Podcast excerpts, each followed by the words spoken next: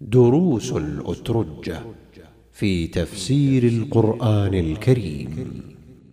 الدرس 338 تفسير سورة الفجر والبلد. لفضيلة الشيخ الدكتور محمد بن عبد العزيز الخضيري. إن الحمد لله نحمده ونستعينه ونستغفره ونعوذ بالله من شرور أنفسنا وسيئات أعمالنا.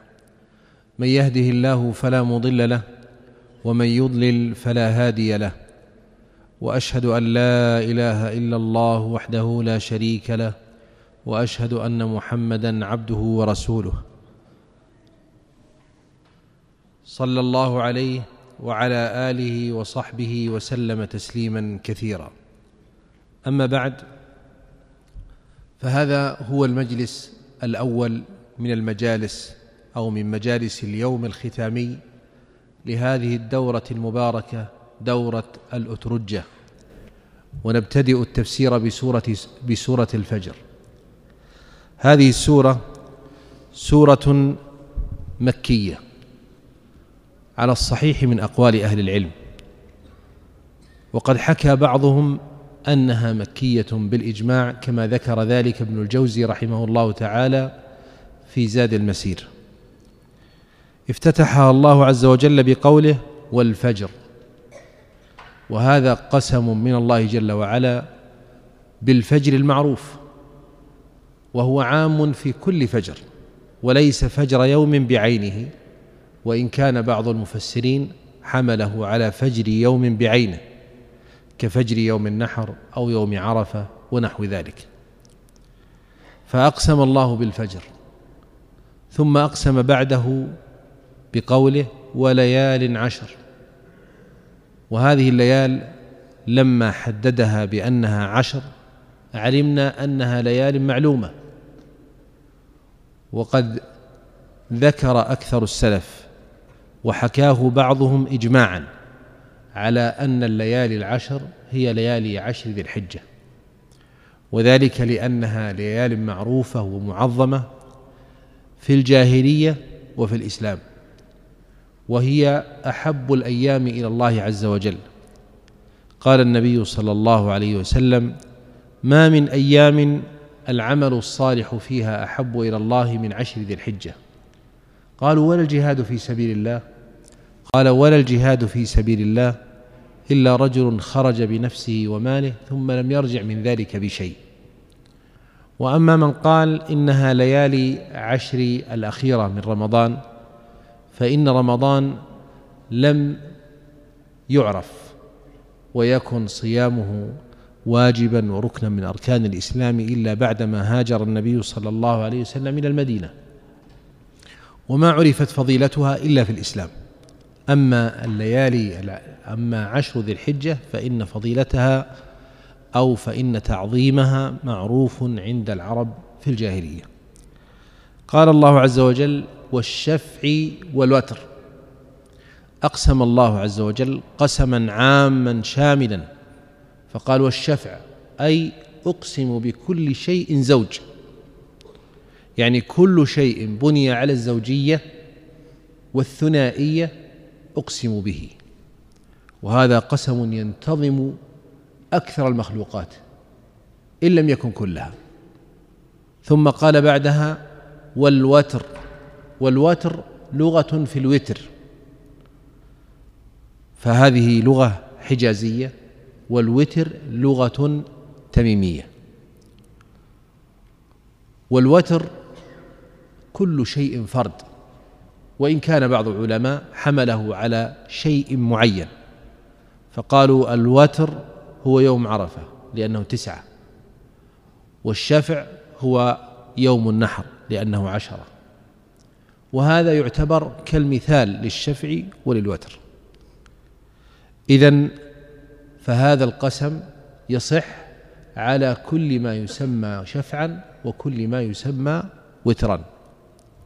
ثم قال الله والليل إذا يسر أقسم الله عز وجل بالليل في حالة سريانه وذهابه ومضيه. والليل إذا يسري وراؤه كما ترون مكسورة إشارة إلى الياء المحذوفة. والليل إذا يسري ولذلك الأمثل فيها الترقيق عند الوقف.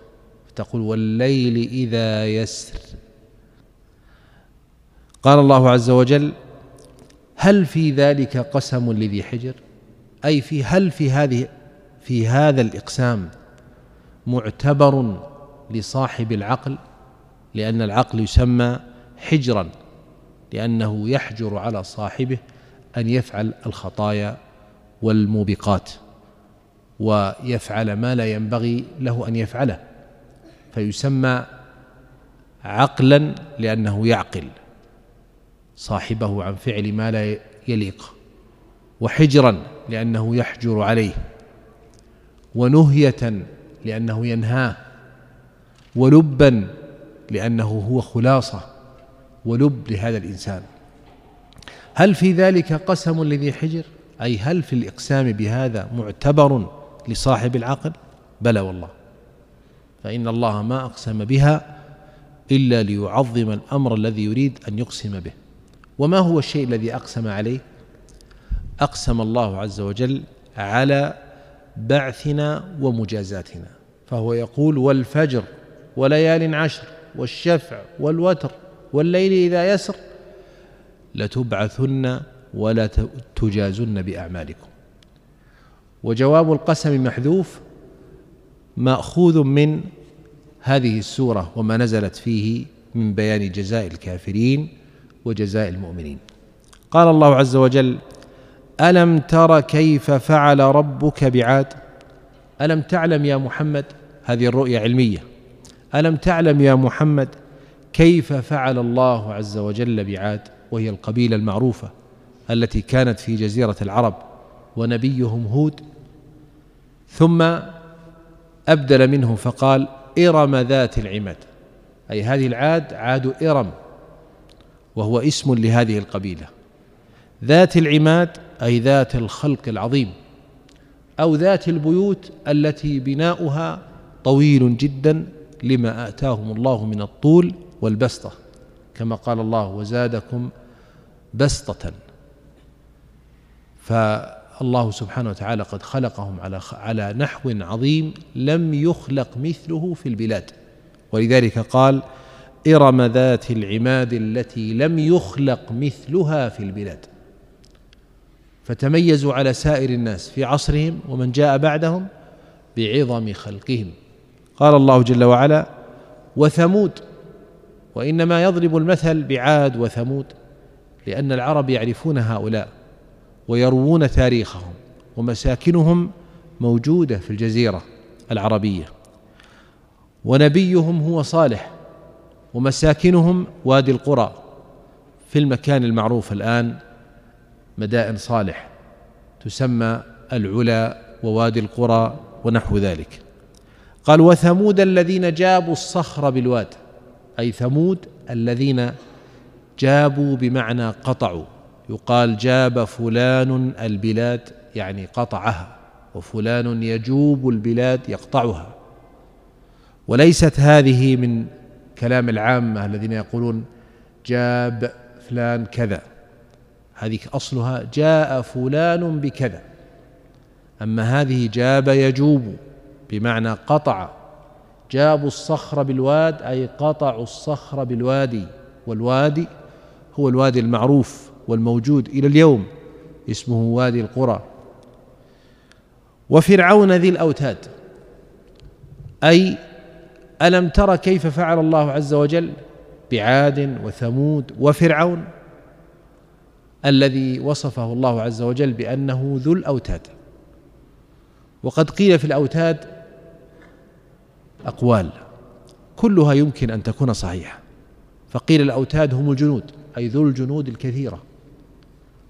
وقد كان ذا جنود كثيرة جدا. ولذلك لجأ إلى القوة في صد بني إسرائيل عن الخروج عن أرض مصر. إن هؤلاء لشرذمة قليلون وإنهم لنا لغائظون وإنا لجميع حاذرون. وأمر الناس أن يخرجوا في اللحاق بهم وردهم إلى أرض مصر. وقيل ذي الأوتاد هذه أوتاد كان يضعها فيعلق بها الذين كان يعذبهم من المسلمين. ومنهم امرأته آسيا بنت مزاحم سيدة من سيدات نساء العالمين آمنت بموسى عليه الصلاة والسلام. وقيل ذي الأوتاد أي الملاعب كانت له ملاعب يلعب بها. وهذا يدل على مدى اللهو الذي وصل إليه فرعون. قال الله عز وجل الذين طغوا في البلاد هذه عائدة على عاد وثمود وفرعون. ومعنى طغوا أي زادوا في العتو والكفران لأن الطغيان هو الزيادة. فهؤلاء طغوا أي زادوا في العتو والكفران. طغوا في البلاد فأكثروا فيها الفساد. وهذا يدل على أن الإنسان إذا طغى وخرج عن حده وتجاوز ما أمر به فإنه لا بد أن يفسد شاء أم أبى. قال الله عز وجل فأكثروا فيها الفساد. فصب عليهم ربك سوط عذاب. إذن كيف يأتي العذاب؟ يطغى الإنسان ثم ينتج من ذلك كثرة الفساد. كما هو الحاصل الآن في هذه النظم الغربية التي جاءتنا بالفساد في مناح كثيرة من مناحي الحياة وخصوصا فيما يتصل بعلاقتنا مع الله عز وجل. ثم يأتي بعد ذلك العذاب فصب عليهم ربك سوط عذاب. أي أنزل بهم بأسه ونقمته وعذابه. ومعنى السوط عذاب أي نوع عذاب. وقد قيل إن هذا إشارة إلى أن هذا العذاب الذي نزل بهم في الدنيا ما هو إلا شيء يسير مما ينتظرهم في الآخرة فهو بمثابة ضربة الصوت على المعذب. قال الله عز وجل إن ربك لبالمرصاد أي إن الله عز وجل لراصد لأعمال هؤلاء. لا يفلت منهم أحد ولا يفوت عليه شيء من أعمالهم. قال الله عز وجل مبينا بعض الأعمال التي تقع من هؤلاء والتي يستحقون عليها العذاب. قال فأما الإنسان ويقصد بالإنسان هنا الإنسان الكافر لأن الإنسان يذكر في القرآن ويراد به مرة عموم الإنسان ويراد به في بعض الأحيان بحسب السياق الإنسان الكافر. ففي قوله عز وجل والعصر إن الإنسان لفي خسر أي كل بني الإنسان بدليل أنه استثنى فقال إلا الذين آمنوا. فلا يصح حمل الآية على إن الإنسان الكافر لفي خسر إلا الذين آمنوا لأن الاستثناء لا يكون هكذا. فقوله إن الإنسان وفي سورة الإنسان مثلا هل أتى على الإنسان حين من الدهر لم يكن شيئا مذكورا؟ إنا خلقنا الإنسان من نطفة.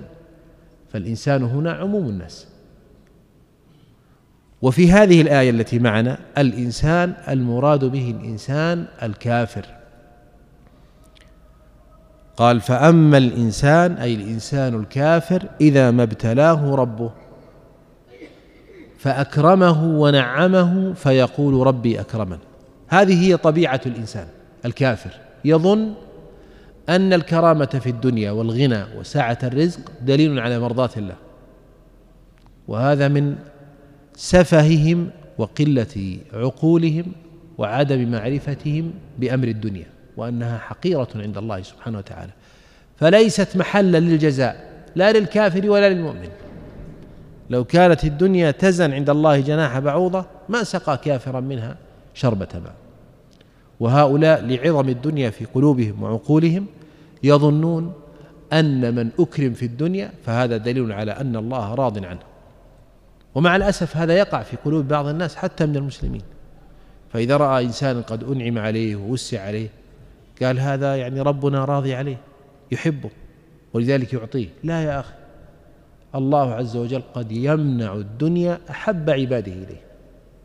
ولذلك نجد في الغالب أن الدنيا تكون بيد من لا يكون صالحا ولا تقيا. وتجد كثير من الأتقياء والصالحين يحيون حياة الكفاف أو حياة الفقر إلا في استثناءات المعلومة. فالله عز وجل يرد عليهم هذه العقيدة الخاطئة فيقول فأما الإنسان إذا ما ابتلاه ربه فأكرمه ونعمه فيقول ربي أكرمن يقول هذه الكلمة بناء على اعتقاده هذا الخاطئ. وقوله ربي أكرمن أصلها أكرمني. لكن الوقف على نون الوقاية معروف عند العرب. وأهل القصيم يقفون على هذه النون كثيرا وهذا من الشواهد لهذا الأمر. قال الله عز وجل وأما إذا ما ابتلاه أي امتحنه فقدر عليه رزقه أي ضيق عليه في الرزق. ومعنى قدر أي ضيق. فضيق عليه رزقه. فيقول ربي أهانا فيقول ربي لا يحبني ولا يكرمني لأنني لست عنده بمحل ولا بمكان. يستشهد على ذلك بضيق الرزق.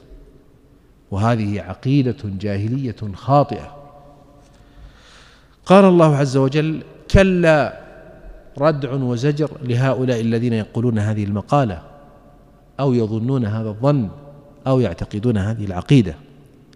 ثم قال بل لا تكرمون اليتيم. أيضا هذا من اعتقاداتهم وهذا من أفعالهم. فهم يظنون هذه المقالة أو يظنون هذه العقيدة وفي الوقت ذاته هم لا يكرمون اليتيم. وعدم إكرامهم له في نوعين. أولا يمنعونه حقه الذي وجب له إن كان له ميراث أو نحو ذلك ويأكلونه ظلما وعدوانا. والثاني لا يحنون عليه ويلاطفونه ويرحمونه. فإن الواجب في حق اليتيم أمران. الأمر الأول أن يحفظ له ماله وأن يرعى حقه الذي ورثه واستحقه بأمر الله عز وجل. والثاني أن يزاد على ذلك بالرعاية والحنان والإكرام. قال النبي صلى الله عليه وسلم أنا وكافر اليتيم في الجنة كهاتين. وقد وصى بهم النبي صلى الله عليه وسلم الوصية العظيمة وجاءت الوصية بهم في القرآن في مواطن كثيرة سواء كانوا أغنياء أو كانوا فقراء. قال الله عز وجل ولا تحاضون على طعام المسكين. هذا أمر ثالث من الأمور التي يذكرها الله عز وجل من أعمال الكفار وهي أنهم لا يتحاضون على طعام المسكين لا يحض بعضهم بعضا على إطعام المسكين. فضلا عن كونهم لا يطعمونه لا يحث بعضهم بعضا على إطعامه. فعندنا هنا شيئان أن تطعم هذا أمر والثاني أن تحث من يض... تحث غيرك على الإطعام. وهذه منزلة تصلح لكل الناس. بخلاف الأولى فإنها لا تكون إلا من أصحاب الجدة والسعة. فأنا قد لا يكون معي ريال واحد أطعم به المساكين لكني أذهب إلى فلان وأقول يا فلان جارك فلان مسكين وجارك وابن أخيك فلان محتاج وهذا الذي يصلي معنا ليس عنده إيجار البيت. أو ما عنده بيت يسكن فيه ويؤويه وأولاده فأحث على إطعام المساكين. بل إن هذه الآية ذكر بعض المفسرين قال ولا تحاضون يعني لا تحضون غيركم ولا تحضون حتى أنفسكم على طعام المسكين. ينبغي الإنسان أن يحث نفسه على إطعام المساكين. والمسكين هو من أصابته المسكنة. والمسكنة هي الذل الذي يلحق بالإنسان بسبب الفقر. قال الله عز وجل وتأكلون التراث أكلا لما وتحبون المال حبا جما. تأكلون التراث أي الميراث؟ أكلا لما أي أكلا شديدا حتى لا تدعوا للضعفاء ولا للنساء ولا للأيتام شيئا منه من شدة حرصكم على الدنيا. لماذا؟ لأنهم يرون أن الدنيا هي نهاية العالم. ولذلك يريدون أن يعبوا من المال ويستأثروا به ويأخذوا لذتهم ومتاعهم في هذه الحياة. وتأكلون التراث أكلا لما وتحبون المال حبا جما أي حبا كثيرا فلا تنفقونه تقبضون عليه تجمعونه وتمنعونه. قال الله عز وجل كلا هذا ردع لهم عن هذه الأعمال وهي عدم إكرام اليتيم عدم الحظ على طعام المسكين انهماكهم في أخذ المواريث وجمعها من غير حلها حبهم للمال الحب الذي يصرفهم عن طاعة الله عز وجل. وإلا فحب المال مركوز في النفوس لكن المذموم هو الحرص عليه وجعله غاية لهذه الحياة.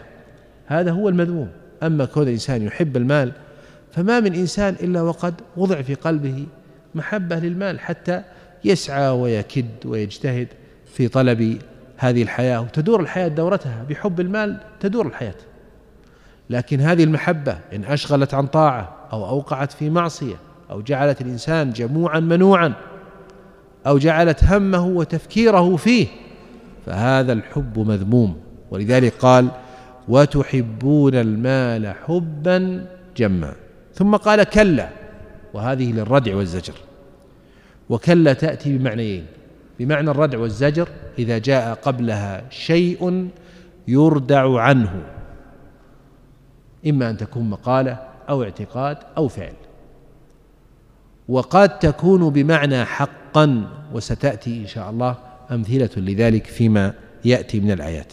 مثل قول الله عز وجل اقرأ باسم ربك الذي خلق خلق الإنسان من علق اقرأ وربك الأكرم الذي علم بالقلم علم الإنسان ما لم يعلم كلا إن الإنسان لا يطغى. أي حقا إن الإنسان لا يطغى.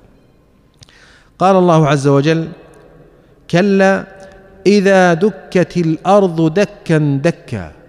أي سيأتي يوم تدك فيه هذه الأرض وهو يوم القيامة بأمر الله عز وجل. والدك الذي يأتيها دك شديد عنيف قاصف. وفي ذلك اليوم يجيء الرب سبحانه وتعالى. وجاء ربك سبحانه وتعالى مجيئا يليق بجلاله وعظمته. لا نكيفه ولا نمثله ولا نشبهه. ولا نعطله بل نؤمن به كما جاء في نصوص الكتاب والسنة ونقول تلك القاعدة القرآنية العظيمة ليس كمثله شيء وهو السميع البصير. وجاء ربك والملك يعني والملائكة صفا صفا أي صفوفا منتظمة. فينزل ملائكة كل سماء ويكونون صفا ولذلك قال بعض المفسرين إن صفوف الملائكة بين يدي الله عز وجل في يوم فصل القضاء سبعة صفوف والعلم في ذلك عند الله. وجيء يومئذ بجهنم أي في ذلك اليوم يؤتى بجهنم تأتي هذه جهنم يؤتى بها. لها سبعون ألف زمام مع كل زمام سبعون ألف ملك يجرونها أي عدة الملائكة أربع مليار وتسعمائة مليون ملك. يجرون جهنم. الملك الواحد لا ندري كيف خلقه وعظمه. ومع ذلك أربعة مليار وتسعمائة مليون ملك يجرون هذه النار بأمر الله عز وجل. وجيء يومئذ بجهنم. يومئذ أي في تلك الساعة يتذكر الإنسان ما أسلف وما قدم. وما مضى من عمره. وأنى له الذكرى. قد بعدت عليه الذكرى. ليس هذا موطن التذكر. فقد ذهب ذلك كله. قال الله عز وجل يقول يا ليتني قدمت لحياتي. أي في تلك اللحظة. يقول متمنيا ولا تنفع الأماني. يا ليتني قدمت لحياتي. هذه هي الحياة. أما تلك فهي سراب خادع. قد مضت. ذهبت. خلت بما كان فيها ما كأنها مرت ولا قرت. قال الله عز وجل فيومئذ أي ففي ذلك اليوم لا يعذب عذابه أحد أي لا أحد يعذب عذابا كعذاب الله. ولا يوثق وثاقه أحد أي لا أحد يوثق وثاقا كوثاق الله عز وجل إذا أوثق هؤلاء الكفار. وتقرأ فيومئذ لا يعذب عذابه أحد. أي لا يعذب الكافر كعذابه أحد. ولا يوثق وثاقه أحد. أي لا أحد يوثق كوثاق الكافر. ثم لما ذكر الله عز وجل عذابهم ذكر نعيم المؤمنين. قال الله عز وجل يا أيتها النفس المطمئنة ارجعي إلى ربك راضية مرضية. تنادى النفس عند إقبالها على الله وحشرجه الموت وساعة الاحتضار فيقال يا أيتها النفس المطمئنة. مطمئنة بماذا؟ بالإيمان وبذكر الله عز وجل. ومطمئنة بوعد الله. يا أيتها النفس المطمئنة ارجعي إلى ربك. عودي إلى الله عز وجل راضية مرضية. راضية عن ثواب الله وجزائه وحسن ما يلاقيها من الوعد الكريم مرضية من الله سبحانه وتعالى. قد رضي الله عنها وارضاها قال الله عز وجل فادخلي في عبادي أي يا أيتها النفس ادخلي في عبادي أي في عبادي الصالحين. كما قال يوسف عليه الصلاة والسلام توفني مسلما وألحقني بالصالحين وأدخلني برحمتك في عبادك الصالحين. ادخلي في عبادي الذين هم أوليائي والخلص من عبادي الذين صنعت كرامتهم بيدي وادخلي جنتي. ثم ننتقل بعد ذلك إلى سورة البلد وهي سورة مكية. قال الله عز وجل فيها لا أقسم بهذا البلد. هذا التعبير في قوله لا أقسم بمعنى أقسم. ولا هنا مؤكدة للقسم. يقول العلماء زائدة في اللفظ زائدة للمعنى. وهي مثل قول الله عز وجل ما منعك ألا تسجد. أصلها ما منعك أن تسجد. ومثل قول الله عز وجل في سورة الحديد لئلا يعلم أهل الكتاب أي ليعلم أهل الكتاب ألا يقدرون على شيء من فضل الله. إذا فلا لا أقسم على الصحيح بمعنى أقسم بهذا البلد وهذا البلد هو مكة وأقسم الله به عز وجل لعظمه وعلو شأنه فهو خير البقاع وأحبها إلى الله. وأنت حل بهذا البلد يقسم الله بهذا البلد في حال كون النبي صلى الله عليه وسلم حلالا بها. الله أكبر. هذا في مكة. فالله يخبر أنه ستأتي يأتي يوم يحل فيه هذا البلد لمحمد صلى الله عليه وسلم. فهذا من إعجاز القرآن الغيبي. فقد أخبر عن مغيب وقد حصل. فلما هاجر النبي صلى الله عليه وسلم حصل بينه وبين المشركين من الوقائع إلى أن جاءت السنة الثامنة وجاء عليه الصلاة والسلام بجيش قوامه عشرة آلاف وفتح الله له مكة وقال إنها أحلت لي اليوم أو إنها أحلت ساعة لي ساعة من نهار وإنها لم تحل لأحد قبلي ولا تحل لأحد بعدي. فالله هو الذي أحلها له ليحررها من رجس هؤلاء الذين دنسوها بالشرك. قال وأنت حل أي حلال بهذا البلد ووالد وما ولد. أقسم الله بالوالد وبمن ولد. ما ولد بمعنى من ولد. ومن هو هذا الوالد؟ هل هو إبراهيم؟ وما ومن ولد؟ أبناؤه؟ أو آدم وأبناؤه؟ الظاهر هو هذا أن الله أقسم بآدم وبولده. فلما ذكر الساكن أو فلما ذكر المساكن وهي البلد ذكر الساكن وهو آدم وبنيه. فقال ووالد وما ولد. ولا مانع أن يكون هذا قسم من الله بكل والد وبكل مولود على شاكلة الأقسام الموجودة في القرآن العامة كما في قوله فلا أقسم بما تبصرون وما لا تبصرون. ماذا تركت؟ ما تركت شيء في الكون كله علويه وسفليه إلا دخل في هذا القسم.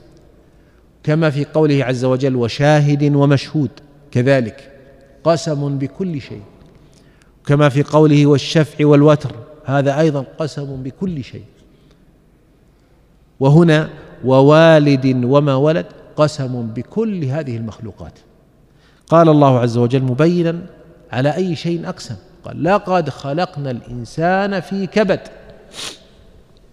لقد خلقنا الإنسان كل الناس. في كبد أي في تعب ونصب. لا بد أن يلاقوه.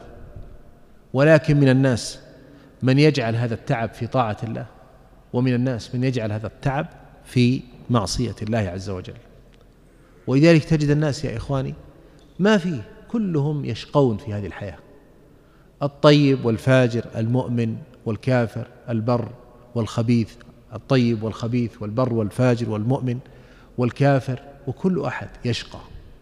لكن من الناس من يجعل ما يصيبه من الكد والتعب والنصب في سبيل الله. وفي مرضاة الله ومن الناس من يجعله في غير ذلك. وسيبين الله عز وجل شيئا من هذا التعب الذي يصيب الإنسان. قال لقد خلقنا الإنسان في كبد أي في تعب ونصب وجهد وبلاء. وقال بعض العلماء لقد خلقنا الإنسان في كبد أي خلقناه منتصبا ذو خلقة منتصبة بخلاف سائر الحيوان. يبين الله حسن خلق خلقته وأن الإنسان لا بد أن يشكر نعمة الله عليه وهذا قول لبعض السلف. وأكثرهم على القول الأول. قال الله عز وجل أيحسب أن لن يقدر عليه أحد؟ أيظن الإنسان أن لن يقدر عليه أحد؟ لأن الإنسان من طبعه أنه إذا قدر واغتنى وكثر ماله وتمكن من الأشياء ظن أنه فوق كل أحد. فالله عز وجل يقول أيحسب أن لن يقدر عليه أحد؟ يقول متكبرا ومتجبرا وطاغيا أهلكت مالا لبدا مالا كثيرا. في شهواتي وفي أعمالي وأغراضي ويتبجح عندي كذا وسافرت كذا وصلحت كذا واشتريت كذا. ويبين أنه تزوج الفنانة الفلانية بكذا وكذا مليون وفعل كذا وكذا في الحفلة الفلانية التي لزواجي أهلكت مالا كثيرا في شهواتي بل أحيانا في الكيد لدين الله ولأولياء الله. قال الله عز وجل أيحسب أن لم يره أحد؟ أيظن هذا الإنسان أن الله لا يراه وهو يفعل ذلك كله؟ ثم يذكره بنعمه عليه. قد آتيتك يا عبدي نعما فاشكرني عليها واجعلها في طاعتي. ألم نجعل له عينين يبصر بهما ولسانا يتحدث به وشفتين يجملانه ويضمان فمه ويستران جوفه وهديناه النجدين أي هديناه ودللناه على طريق الخير وطريق الشر فهو يرى الحق ظاهرا بأدلته ويرى الباطل ظاهرا بأدلته.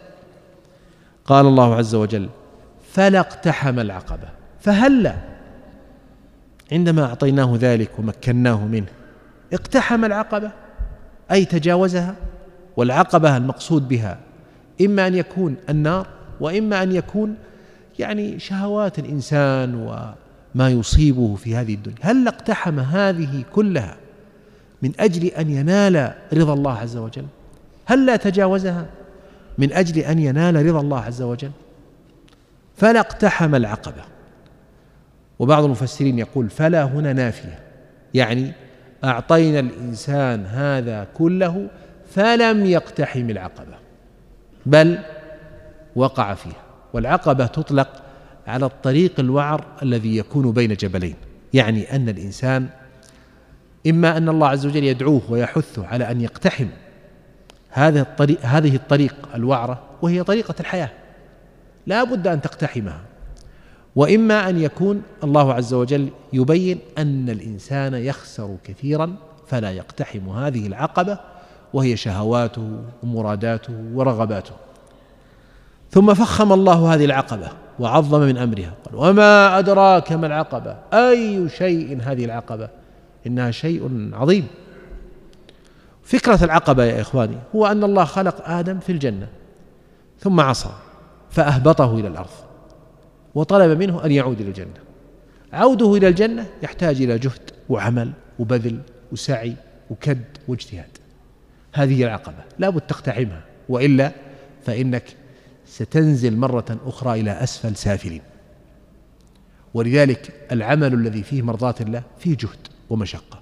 تصوم تقوم الليل تنفق المال تبر تحسن تتغلب على شهوات نفسك تصارعها تجاهدها حتى تلقى الله.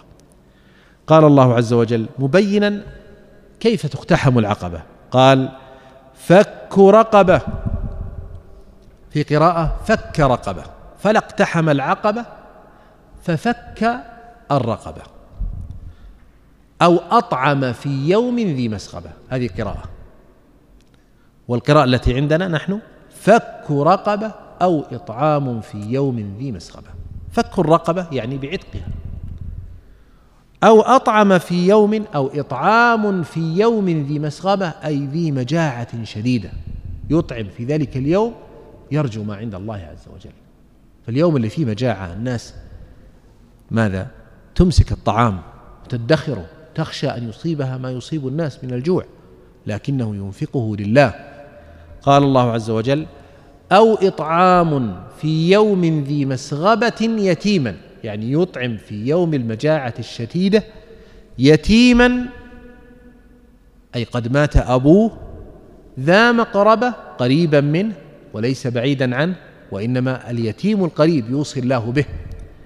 أو مسكينا فقيرا قد أصابه الذل والمسكنة بسبب فقره ذا متربة قد لصق بالتراب من شدة الفقر. ثم كان من الذين آمنوا. لا يقبل هذا العمل ولا يكون سببا لاقتحام العقبة إلا بشرط الإيمان. فلو أن الإنسان أنفق ما أنفق وأحسن ما أحسن على عباد الله الفقراء والأيتام ولم يكن مؤمنا بالله فإنه قد خسر جواز العبور ولم ولا يستطيع بذلك أن يقتحم العقبة. ثم كان من الذين آمنوا وتواصوا بالصبر أي وصى بعضهم بعضا بالصبر على طاعة الله والصبر عن معصية الله والصبر على أقدار الله المؤلمة. فالصبر ينتظم هذه الأركان الثلاثة.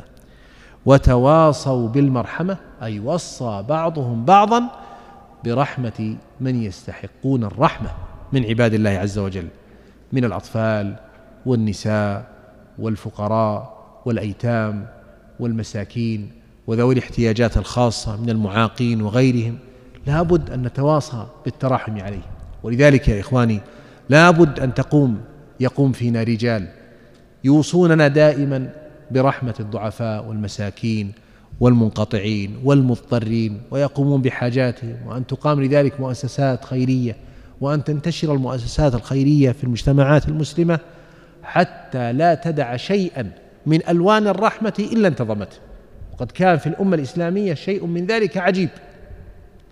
صوروا يا إخواني من ضمن أوقاف المسلمين أوقاف للحمير التي خلاص سيبها أصحابها. ما عاد يحتاجونها لأنها ما صارت هزيلة. في وقف ينفق على هذه الحمير ويغذيها ويطعمها حتى تموت. في وقف كان في الأمة الإسلامية للطيور التي انكسرت أجنحتها. تبقى في مكان تأكل فيه وتشرب إلى أن تموت. إلى هذه الدرجة. بلغت هذه الأمة درجات عالية في الرحمة ما بلغته أمة في العرض واليوم نحن بحاجة إلى أن نتواصى بهذه المرحمة. قال الله عز وجل والذين كفروا أولئك أصحاب الميمنة. أي هؤلاء الذين آمنوا وأعتقوا وأطعموا وتواصوا بالصبر وتواصوا بالمرحمة هم أصحاب اليمين. ثم قابلهم بقوله والذين كفروا بآياتنا هم أصحاب المشأمة أي أصحاب الشمال نعوذ بالله من حالهم. عليهم نار مؤصدة أي مطبقة لا يخرجون منها. نسأل الله العافية والسلامة. بهذا نصل إلى ختام هذا المجلس من مجالس دورة الأترجة في اليوم الختامي منها. وصلى الله وسلم وبارك على نبينا محمد وعلى آله وصحبه أجمعين.